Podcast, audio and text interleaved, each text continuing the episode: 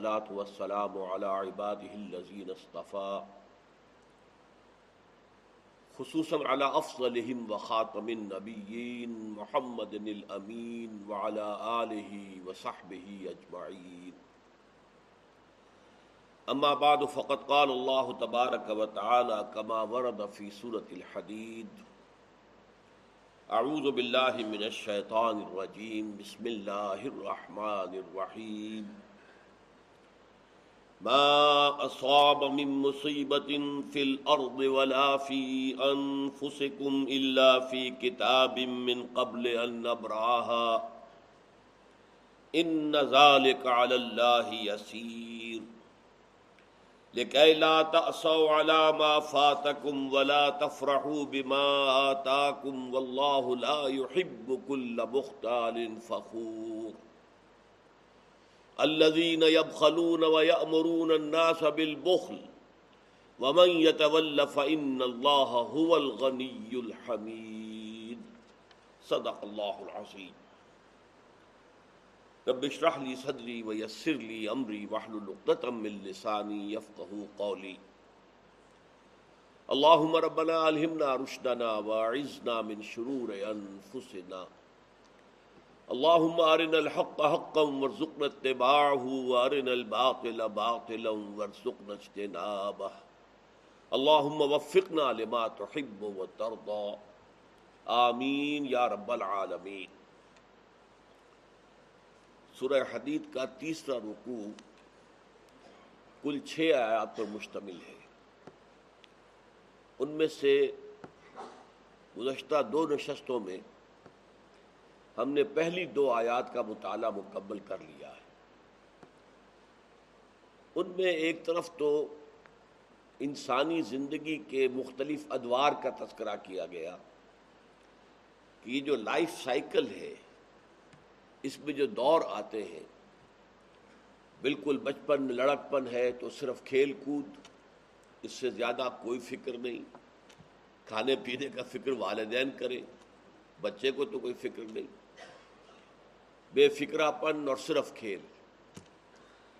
اس کے بعد ذرا وہ ایج آ جاتی ہے ٹین ایجر ایج کہ جس میں کچھ تلزز جو ہے وہ بھی انسان شروع کر دیتا ہے۔ کھیل صرف معصوم کھیل نہیں رہتا بلکہ اس میں کچھ تلزز کا، تلزز آنکھوں کا، کانوں کا، جنسی۔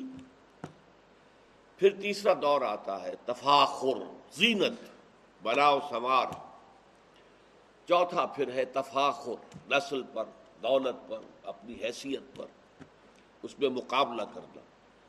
پھر آخری دور ہے کہ پھر تقاصر کثرت کے ساتھ زیادہ سے زیادہ مال اور رات جو اکٹھی کر لینا۔ پھر اس کی تنصیل دی گئی کہ یہ لائف سائیکل جو ہے یہ تو پچاس، ساٹھ، ستر سال میں گزرتی ہے۔ ایک لائف سائیکل چند مہینوں میں تمہارے سامنے آتی ہے۔ بارش ہوتی ہے، بے آب و گیا زمین پڑی تھی، کوئی زندگی کے آثار نہیں تھے۔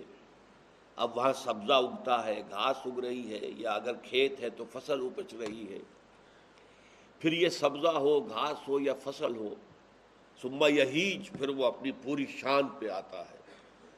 آپ کو معلوم ہے کہ پہاڑ، بنجر پہاڑ بھی معلوم ہوتا ہے کہ انہوں نے سبز مخبل کا لبادہ اوڑھ لیا ہے۔ کھیت ہے تو اس کے اندر اب جو ہے فصل لہرا آ رہی ہے۔ اس کے بعد زردی پیدا ہو جاتی ہے، گھاس بھی زرد ہو جاتی ہے، فصل بھی زرد ہوتی ہے جب پکنے پر آتی ہے۔ پھر گھاس تو ویسے ہی وہاں پر، یا جانوروں نے چر لی اور یا پھر یہ ہے کہ وہ چرمر ہو کر، ریزہ ریزہ ہو کر ہوا میں بکھرتی ہے۔ اور اگلی سائیکل کے لیے گویا کہ وہ اس زمین کے لیے کھاد کا کام کرتی تو یہ ایک سائیکل ہے جو چند مہینوں کا تمہاری نگاہوں کے سامنے ہے۔ اسی طرح کا ایک بڑا سائیکل ہے بس۔ لیکن یہ کہ یہ جو پلانٹ لائف ہے، اس کی سائیکل تو بس یہیں تک ہے۔ انسانی زندگی کا دور ایک اور آنے والا ہے، وہ باس بادل موت کا دور ہے، آخرت کا دور ہے۔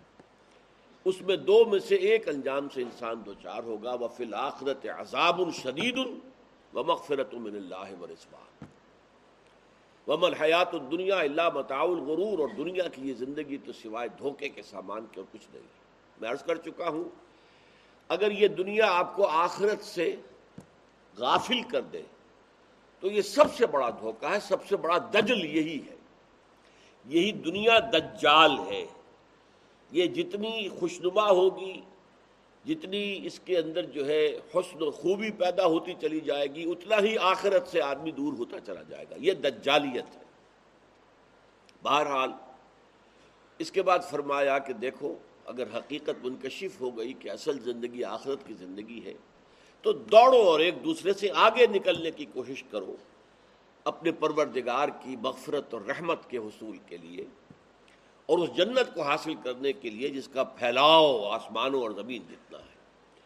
اور وہ جنت فضل ہے اللہ کا جس کو بھی وہ چاہے گا، عطا کرے گا۔ کوئی شخص بھی محض اپنے عمل سے پر بھروسہ نہ کرے کہ اس پر وہ جنت کا حقدار بن جائے گا۔ اس پر میں حضور کا قول بھی آپ کو سنا چکا ہوں۔ اب جو تین آیات میں نے اب تلاوت کی ہیں، ان میں دو نمایاں چیزیں اگر یہ حیات دنیاوی واقعتاً دھوکہ بن جائے، دجال بن جائے، آخرت سے آپ کو اللہ سے، آخرت سے غافل کر دے، تو پھر دو اس کے فنومنا جو ہے ان کو بیان کیا گیا۔ ایک شے یہ ہے کہ انسان پھر دنیاوی مصائب سے بہت متاثر ہوتا ہے۔ رنج، غم، یہاں تک کہ بعض فلسفیوں نے تو کہا ہے کہ زندگی نام ہی رنج و غم کا ہے۔ قید و حیات و بند و غم اصل میں دونوں ایک ہے موت سے پہلے آدمی غم سے نجات پائے کیوں؟ غم ہی غم غم ہی غم۔ گوتم بدھ کا فلسفہ ہے سروم دکھم۔ آل از پین آل از سفرنگ یہ غم ہے۔ اور انسان کو قدم قدم پر طرح طرح کی مصیبتوں کا سامنا پیش آتا ہے، جس سے وہ متاثر ہو جاتا ہے۔ مایوس ہو جاتا ہے۔ اور ایک دوسری بات یہ کہ دنیا جب انسان کا مطلوب و مقصود بن جاتی ہے، تو پھر دولت جو ہے انسان کو بہت عزیز ہوتی ہے۔ اسی لیے کہ اس کی بنا پر اس کی عزت زیادہ دنیا میں ہوتی ہے۔ عام طور پر آپ دیکھیں گے جس کے پاس دولت زیادہ، اس کی عزت زیادہ۔ جو معاشرہ جو ہے آخرت سے غافل ہو گیا ہو، وہاں عزت کا، شرافت کا معیار دولت ہو جاتی ہے۔ یہ کوئی نہیں دیکھتا۔ کہ یہ دولت حلال ذریعے سے کمائی گئی یا حرام ذریعے سے؟ یہ ہیروئن کے ذریعے سے کمائی گئی، بلیک مارکیٹنگ کے ذریعے سے کمائی گئی، جوئے سے کمائی گئی، کس چیز سے کمائی گئی؟ یہ کوئی نہیں دیکھتا۔ دولت، اس کا ایک نتیجہ نکلتا ہے بخل۔ اور یہ بخل جو ہے، یہ ضد ہے اس بات کی جو اس صورت میں شروع سے چلی آ رہی ہے۔ آمنو باللہ و رسول انفقوا مما جعلکم مستخلفین فیہ۔ وہاں تو دو ہی تقاضے آئے تھے، ایمان لا اللہ پر، اس کے رسول پر، جیسے کہ ایمان کا حق ہے، اور خرچ کر دو، لگا دو، کھپا دو۔ ہر اس شے میں سے جو اللہ نے تمہیں جس میں خلافت عطا کی ہے۔ تو اس کی ضد ہے بخل۔ جب دنیا مطلوب ہو جائے گی، تو پھر بخل جو ہے، یہ اس کا لازمی تقاضا ہے۔ اب یہ پڑھیے۔ فرمایا، ما اصاب من مصیبت اصابہ یوسیبوں کے معنی کوئی چیز جو واقع ہو رہی ہو، پڑھ رہی ہو۔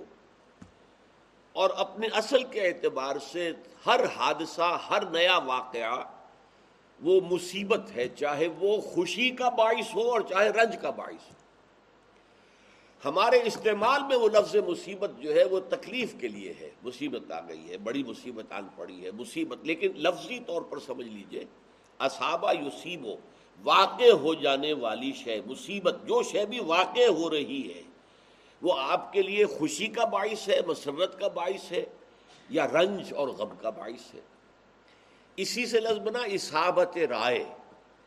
رائے کا صحیح صحیح جگہ پر پہنچ جانا۔ اصابت رائے، فلاں شخص میں بڑی اصابت رائے۔ اب یہاں پہ مصیبت اس معنی میں نہیں ہے، تکلیف اور رنج کے معنی میں۔ اسی معنی میں کہتے ہیں مجتہد۔ مجتہد وہ ہے، وہ فقیح وہ عالم دین۔ جو اپنا پورا زور لگاتا ہے خلوص نیت سے، کسی نئے مسئلے کے ضمن میں شریعت کا حکم کیا ہوگا؟ حضور کے زمانے میں یہ صورت پیش نہیں آئی تھی۔ لہذا ہمیں حدیث میں، قرآن میں تو وہ بات ملتی نہیں۔ کیا کریں؟ پھر کوشش کرو۔ اس کا نام ہے اجتہاد۔ کوشش کرنا خلوص نیت کے ساتھ۔ اپنی نیت میں کوئی جو ہے کجی نہ ہو۔ کوئی زیغ نہ ہو۔ کوئی ٹیڑھ نہ ہو۔ آدمی پوری کوشش کرے کہ صحیح رائے تک پہنچ جاؤں اسے ہم مجتہد کہتے ہیں۔ اب مجتہد مصیب بھی ہو سکتا ہے، مختی بھی ہو سکتا ہے۔ مصیب وہ ہے جو صحیح رائے تک پہنچ گیا۔ اور مختی وہ ہے جس نے اپنے پورے خلوص کے باوجود جو رائے قائم کی ہے، وہ غلط ہے۔ تو فرمایا گیا ہے کہ مجتہد مصیب جو ہے، اسے دوہرا اجر ملتا ہے۔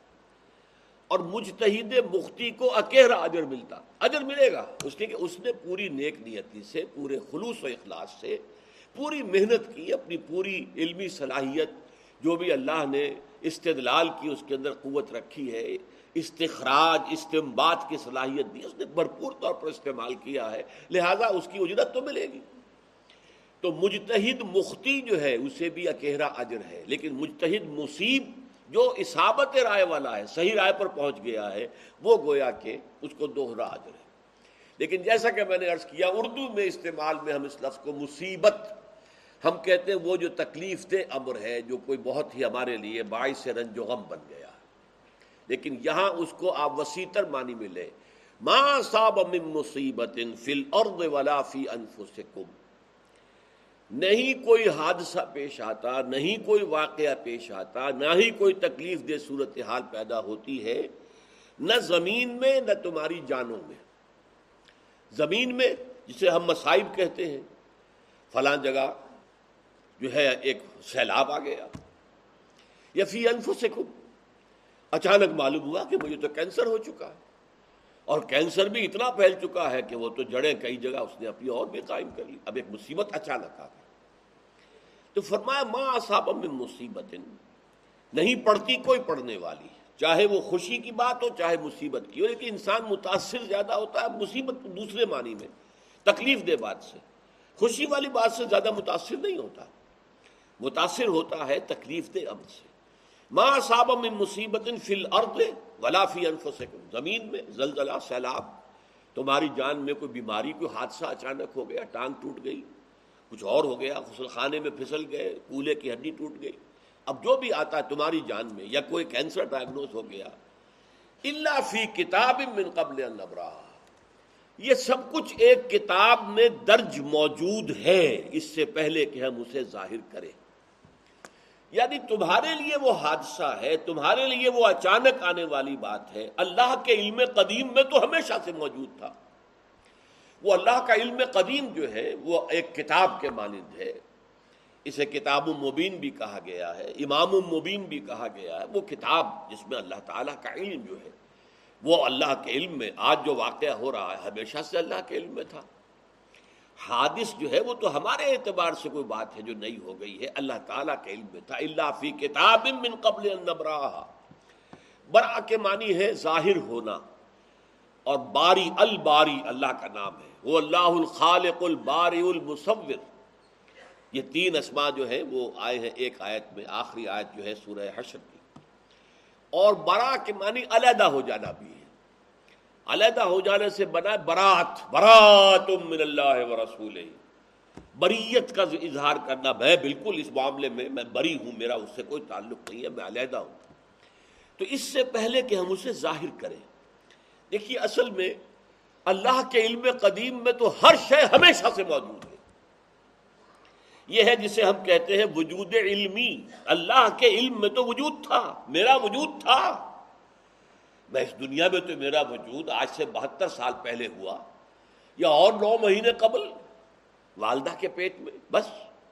یہ میرا برا ہے برا میرا ظاہر ہونا ہے۔ اللہ کے علم میں تو میں ہمیشہ سے اس پر ایک شعر کہا ہے اقبال نے اس کے فلسفے کے بہت اونچے اشعار میں سے ہے، بس ضمیرت آر میدم تم جوش خود نمائی بکنار بر فگندی در آب دار خود را دیکھیے، جیسے مثال دی ہے، سیپ ہوتی ہے سمندر میں، اور سیپ میں موتی پروان چڑھ رہا ہے، سیپ بند ہے، موتی پروان چڑھ رہا ہے۔ سیپ بھی ایک لیونگ آرگنزم ہے، اس کے لعاب سے در حقیقت وہ موتی بن رہا ہے۔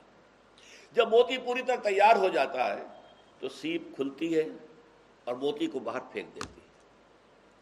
یہ اصل میں اپنا ظہور کیا ہے اس نے کہ دیکھو میں نے کیا چیز پیدا کی ہے۔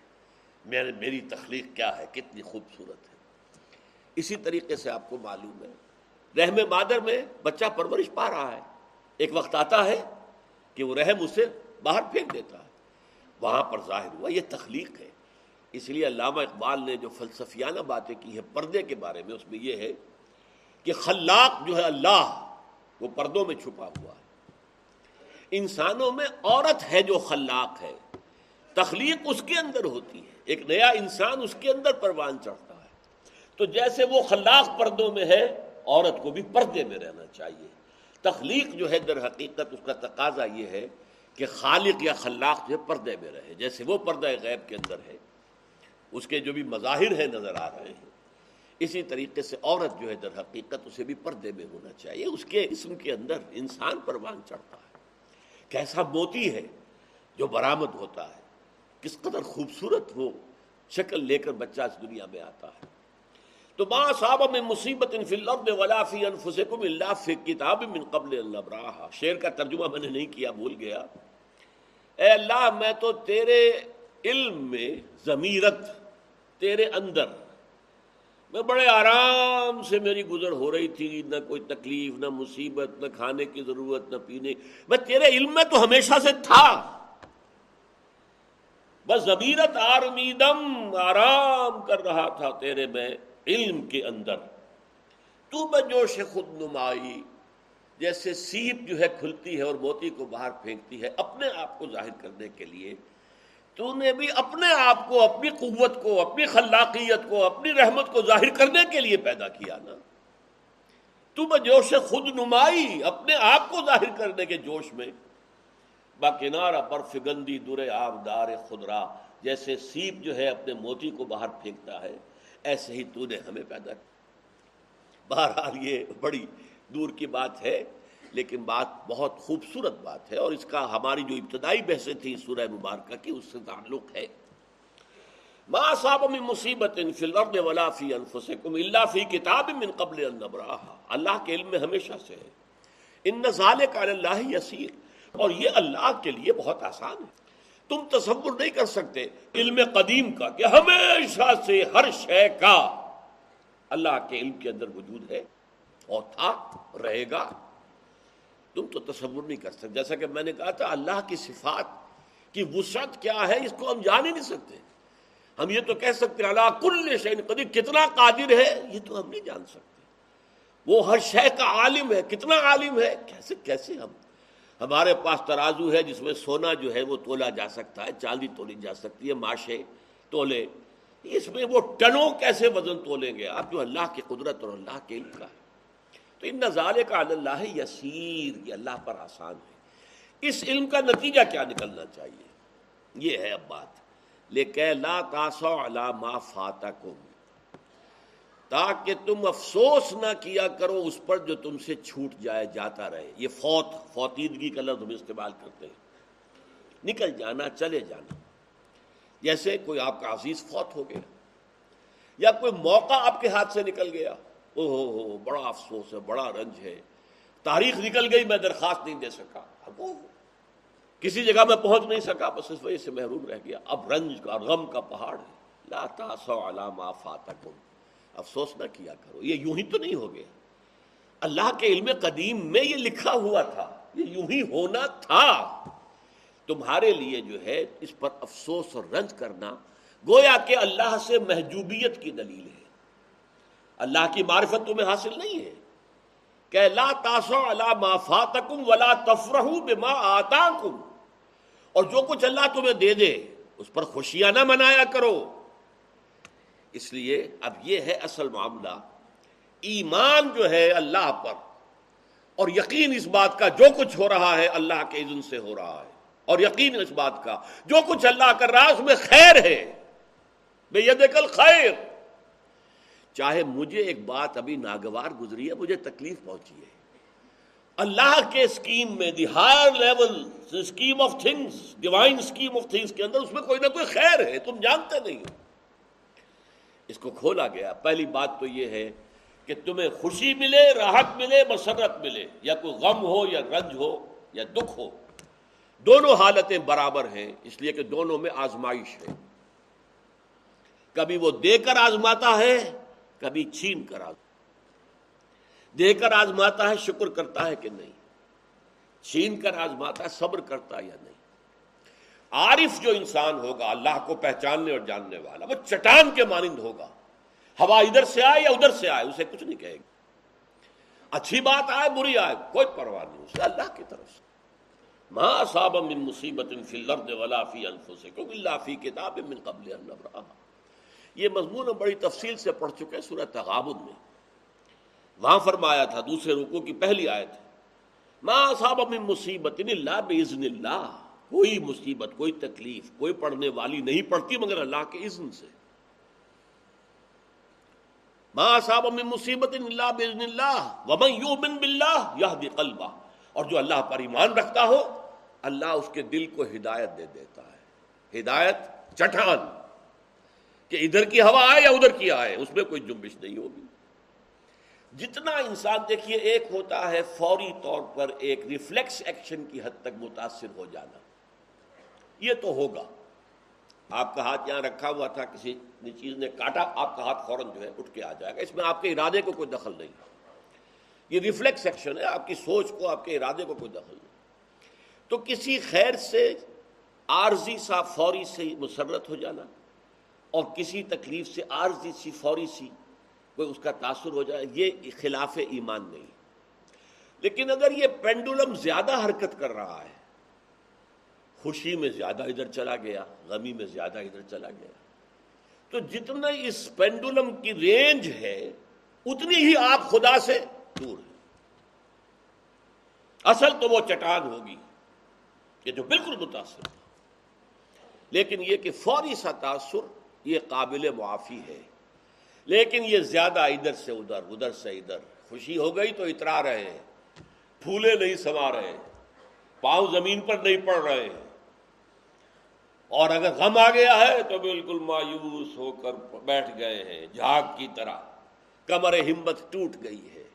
واہ، ویلا ہے، شیون ہے، فریاد ہے۔ ہاں اے فلک پیر، جوان تھا، ابھی عارف کیا تیرا بگڑتا، جو نہ مرتا کوئی دن اور۔ یہ فلک نا ہنجار، یہ فلک کج رفتار اس نے ہم پہ کیا کر دیا؟ یہ ساری باتیں جو ہے یہ اللہ سے محجوب ہونے کی علامت ہے۔ اب اس میں بھی درجے ہیں کئی۔ دیکھیے، پہلی بات یہ ہے کہ خوشی والی بات ہو غم والی بات ہو دونوں برابر ہیں، کیونکہ یہ بھی آزمائش، وہ بھی آزمائش۔ یہ بات صورت الفجر میں کہی گئی، بہت خوبصورت انداز میں۔ اللہ تعالیٰ نے انسان کی، تھوڑ دلے پن کی شکایت کرتے ہوئے شکوا کرتے ہوئے کہا عمل انسان ہو ایزام اب تلاح رب ہُو اکرم ہو نام ہو فیقول ربی اکرمن اس انسان کا حال عجیب ہے جب اس کا رب اسے آزماتا ہے اور عزت دیتا ہے، نعمتیں دیتا ہے، تو کہتا ہے، میرے رب نے مجھے بڑی عزت دے دی۔ وہ اما ادا مبتلا ہو فقدر علیہ رزق ہو اور جب اللہ اسباتا ہے اسے اور اس کی روزی تنگ کر دیتا ہے۔ فیقول ربی احانن یہ کہتا رب نے مجھے ذلیل کر دیا۔ کل ہرگز نہیں۔ اب یہاں دیکھیے، سوچئے، اس نے کیا غلط بات کہی؟ عزت دی تو اللہ نے دی اور ذلت آئی تو اللہ کی طرف منسوخ کر رہا اس نے کسی بت، کسی دیوی، کسی دیوتا کا ذکر تو نہیں کیا نا۔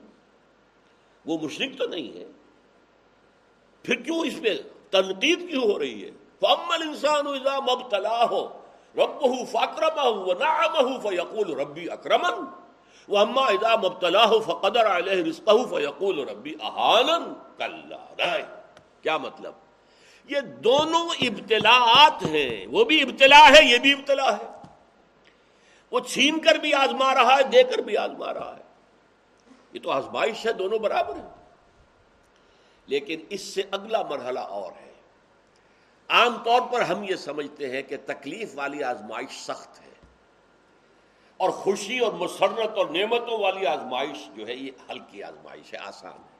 معاملہ اس کے برعکس ہے۔ تکلیف میں ہوں گے، اللہ کو یاد کریں گے، پکاریں گے، دعائیں کریں گے۔ اور اگر نعمتیں ہوں گی، غافل ہو جائیں گے، بھول جائیں گے۔ کون سا امتحان زیادہ سخت ہوا؟ نتیجے کے اعتبار سے۔ تکلیف والا امتحان زیادہ سخت نہیں ہے۔ مسرت۔ کثرت ہر شے کی۔ یہ چیز زیادہ نقصان دہ ہے، زیادہ بڑا امتحان ہے۔ اس لیے خلق قرآن کے مسئلے پر جب وہ مار ماری گئی تھی امام احمد ابن حنبل رحمۃ اللہ علیہ کو کہ جس کے بارے میں کہا جاتا ہے کہ اگر وہ مار کسی ہاتھی کو ماری جاتی تو وہ بھی چیخ اٹھ۔ اس وقت ان کی آنکھوں میں کبھی آنسو نہیں آئے۔ پھر جب حکومت بدل گئی اور اب دارالخلافہ جو ہے اس میں وہ شخص متمکن ہے کہ جس کا نظریہ وہ خلق قرآن والا نہیں ہے۔ اب خلیفہ ایک آدمی کو بھیجتا ہے اشرفیوں کی تھیلی دے کر، یہ ہدیہ ہے، یہ نذرانہ ہے، جا کر احمد ابن حمل کو دے آؤ۔ جب اس نے آ کے پیش کیا، رو پڑے، اے اللہ میں اس آزمائش کے قابل نہیں۔ یہ آزمائش سخت ہے۔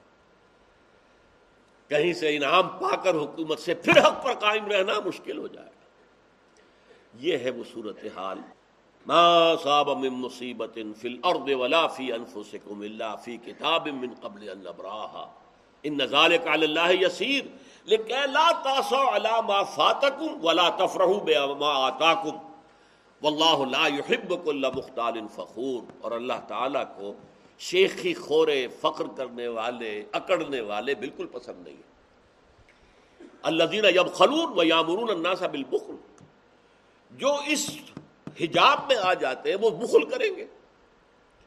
دولت ہی سب سے بڑی شے ہے۔ سنبھال کر رکھو، خرچ کرو گے تو ختم ہو جائے گی۔ دولت کی بنیاد ختم ہو جائے گی۔